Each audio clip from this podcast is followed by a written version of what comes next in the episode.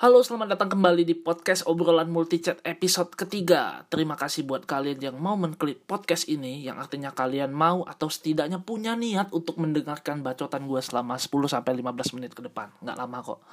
Nah, uh, di podcast obrolan multichat episode 3 ini, gue lebih ke kayak side story sih dari uh, cerita yang sudah gue paparkan. Iya, mantap kan kata-katanya paparkan.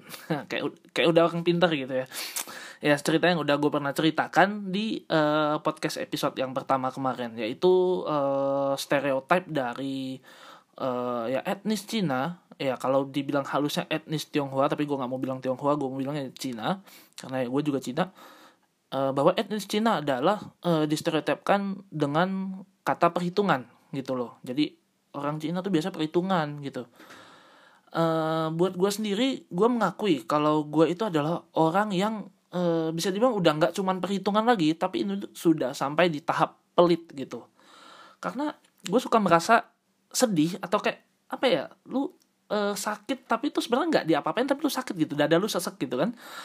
Hmm, kalau misalkan duit gue hilang contoh paling seringnya itu adalah semenjak gue bisa bawa kendaraan gue bisa mulai bawa kendaraan itu dari SMP uh, gue pertama bawa motor Nah, itu udah sering banget tuh kejadian gue di stopin polisi tuh. Entah kenapa polisi sangat suka memberhentikan gue saat gue lagi bawa motor atau saat gue lagi bawa mobil gitu. Nggak tahu kenapa. Banyak banget kejadian-kejadian gue diberhentiin naik motor atau naik mobil karena ya eh, kadang surat lengkap, ada mungkin nggak buka lampu lah, kadang lampu ada mungkin nggak punya pentil apa uh, pentil ban lah apa segala macam lah nggak pentil ban bercanda tapi pokoknya sering banget gue diberhentiin polisi dan gue kena tilang gitu kayak kadang-kadang gue mikir gini pak ya udahlah pukul gue sekali aja mungkin di muka gitu kan. Atau ya udah pak lu suruh gue push up 100 atau 200 kali gitu aja daripada lu Iya bukan bukan aduh gue takut salah ngomong daripada gue harus bayar denda tilang gitu loh. Uh, sampai di tahap split itu maksudnya.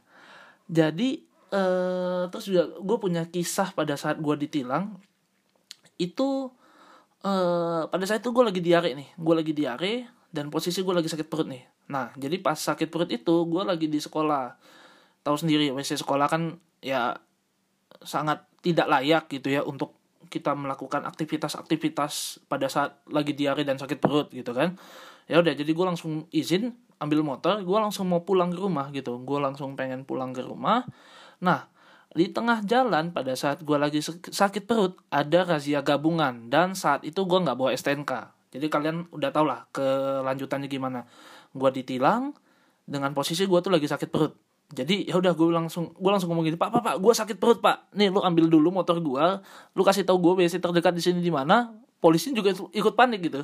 Jadi langsung kasih tahu itu itu deh itu deh ada uh, ada WC di sana. Gue langsung ke WC uh, eh, kelarin aktivitas gue di WC baru gue balik lagi ke polisi buat ngurusin tilangnya lah gitu karena gue gak bawa SNK nah eh uh, gue juga merasa pribadi gue sekarang yang uh, dengan apa ya dengan pribadi gue sekarang yang seperti anak baik-baik garis miring anak cupu karena selama ini gue itu bukan terlahir di eh bukan selama ini ya gimana ya karena dari awal gue itu bukan terlahir di keluarga yang kaya. Ya gue terlahir di keluarga yang moderat yang biasa lah gitu. Dan kenapa itu menjadi faktor gue uh, menjadi anak yang baik-baik karena gue sadar kalau lu mau nakal itu lu butuh modal. Dan gue nggak punya modal untuk jadi nakal. Jadi ya udah gue jadi anak baik aja gitu loh. Kayaknya nih ya menurut gue sendiri kayaknya kalau misalkan gue terlahir di anak uh, eh, gue terlahir sebagai anak dari orang tua yang tajir melintir apa aja ya apa aja bisa dibeli lah gitu. Mungkin kayaknya gue udah lama meninggal gara-gara overdosis narkoba kayaknya. Terus mungkin contoh simple lain uh, kenapa gue itu adalah orang yang perhitungan uh, condong ke pelit atau mungkin udah sampai ke tahap pelit gue tuh paling benci kalau disuruh bayar parkir. Sebisa mungkin gue bayar parkir itu dengan uang yang seminimal mungkin. Jadi misalkan kalau harus bayar parkir motor ya berarti gue bayarnya seribu. Kalau misalkan bayar parkir mobil sebisa mungkin gue bayarnya cuma dua ribu gitu. Karena apa ya menurut gue eh apa ya value dari tukang parkir tuh kadang kurang penting gitu loh. Oke, kadang ada yang bantuin kita mundur, pegangin motor bantu mundur misalnya gitu ya, atau yang ngarahin lah supaya nahan nahan mobil lain supaya kita bisa lewat dulu. Nah, itu oke okay lah, it's, it's okay itu mereka ada value-nya gitu. banyak kan tukang parkir tukang parkir yang sekedar ibaratnya mungkut duit terus mereka langsung cabut gitu di sana dan posisi tuh gini juga eh misalnya gue datang ke Indo April atau ke Betamart gue masuk ke dalam gue taruh motor nih gue taruh motor gue taruh mobil. Uh, gue masuk ke dalam gue ambil barang yang gue pengen ya paling satu atau dua gue ke kasir gue bayar gue cabut.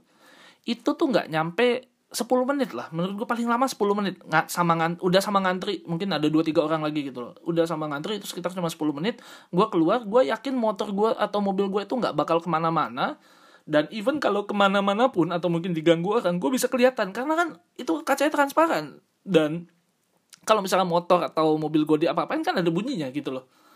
Dan ada warga sekitar juga ibaratnya gitu kan pasti ada yang ngeliatin gitu. Jadi value mereka itu kayak apa ya ya kayak kurang gitu. Gue gue jadi males gitu. Gue jadi males buat bayar parkir.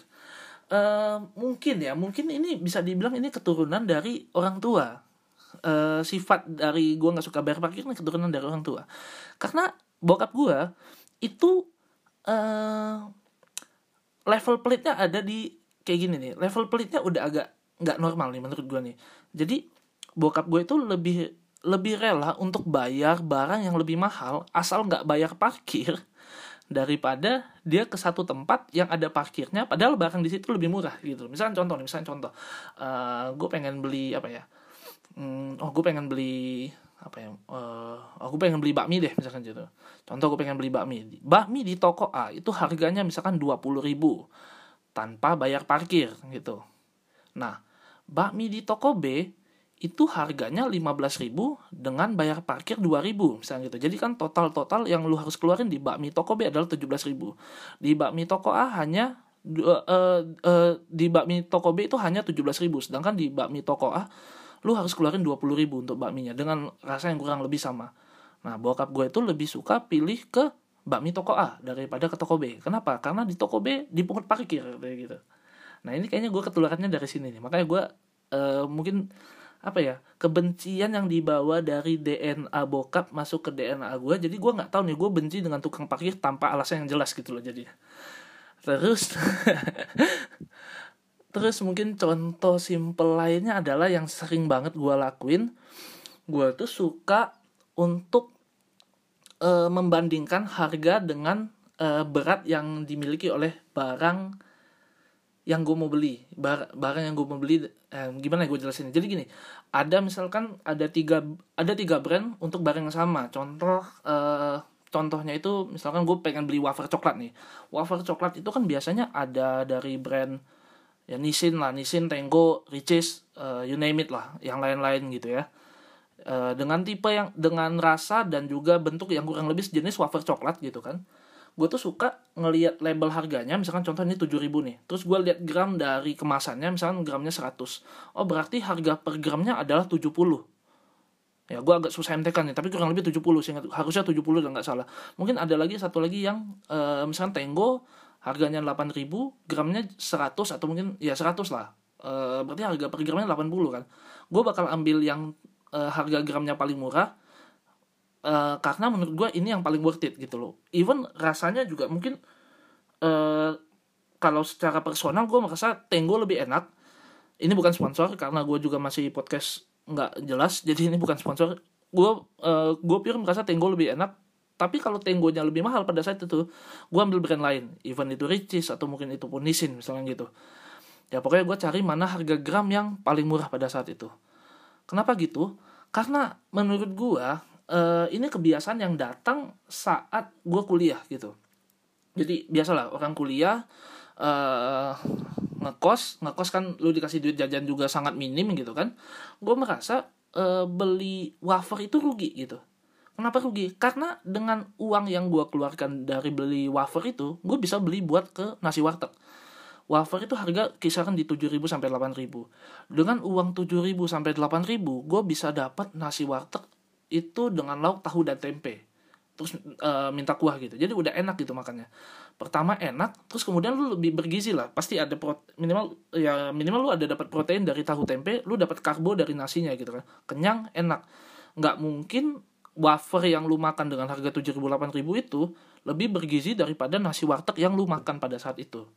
Dan juga efeknya juga lebih mengenyangkan. Lu bi- lebih bisa apa ya lu lebih bisa survive lah gitu. Karena uh, menurut gue yang dibutuhkan pada saat gue uh, kuliah dulu adalah uh, kenyang. Nomor dua baru enaknya. Enak tuh penting tapi itu jadi faktor nomor dua. Yang pertama tuh kenyang dulu gitu loh. Terus gue juga nggak setuju nih dengan statement Indomie adalah makanan anak kosan kenapa karena Indomie itu mahal weh uh, Indomie double polos itu harganya di kisaran 10.000 sampai 12.000. Sedangkan kalau 10.000 sampai 12.000 itu lu bisa dapat nasi warteg, lauknya tahu, tempe, kentang. Kalau 12.000 lu bisa dapat satu gorengan lagi. Jadi lu dapat double karbo e, dari kentang sama nasi, terus lu dapat protein dari tahu dan tempenya. Nah, itu otomatis lebih bergizi jauh daripada Indomie yang lu makan dan Indomie dua Indomie double itu juga enggak kenyang-kenyang banget kok. Uh, Indomie uh, dosis Indomie yang gue pernah makan itu adalah gue pernah makan Indomie Indomie jumbo 4 bungkus. Nah itu dosis maksimal yang gue makan. Habis itu setengah jam gue uh, habis itu setengah jam gue muntah dosis paling kenyang maksudnya uh, dosis maksimal untuk ya masih nyaman lah gitu ya. Itu adalah Indomie 4 bungkus. Kalau Indomie 4 bungkus tuh masak di Warmindo itu berarti lu kurang lebih keluarin sampai 20 ribu. 20 ribu lu udah bisa makan warteg sampai mabok. Dijamin. Tapi sebagai pembelaan gua gua tuh sebenarnya pelit karena keadaan gitu loh. Jadi keadaan yang menciptakan gua seperti ini ya bisa dibilang ya karena ekon kondisi ekonomi gue ngepas lah gitu. Dibilang miskin banget enggak dibilang tajir banget juga enggak. Jadi gue tuh mencari berbagai macam cara untuk survive dan salah satunya adalah menjadi pelit. E, gini deh pasarnya itu gue tuh gue udah sepelit ini aja ya kondisi ekonomi gue masih gini masih gini gini aja masih kere ibaratnya gitu kan. Gimana gue boros? Bisa jadi ya mungkin tengah bulan gue udah dikejar-kejar sama debt collector pinjaman online gitu loh jadi mungkin gini buat teman-teman gue yang next time-nya ke depannya itu pengen pinjam duit dengan gue terus gue bilang sorry bro gue lagi nggak punya duit. Percayalah guys. Itu adalah statement gue yang sangat jujur karena ya itu emang gue nggak punya duit gitu loh.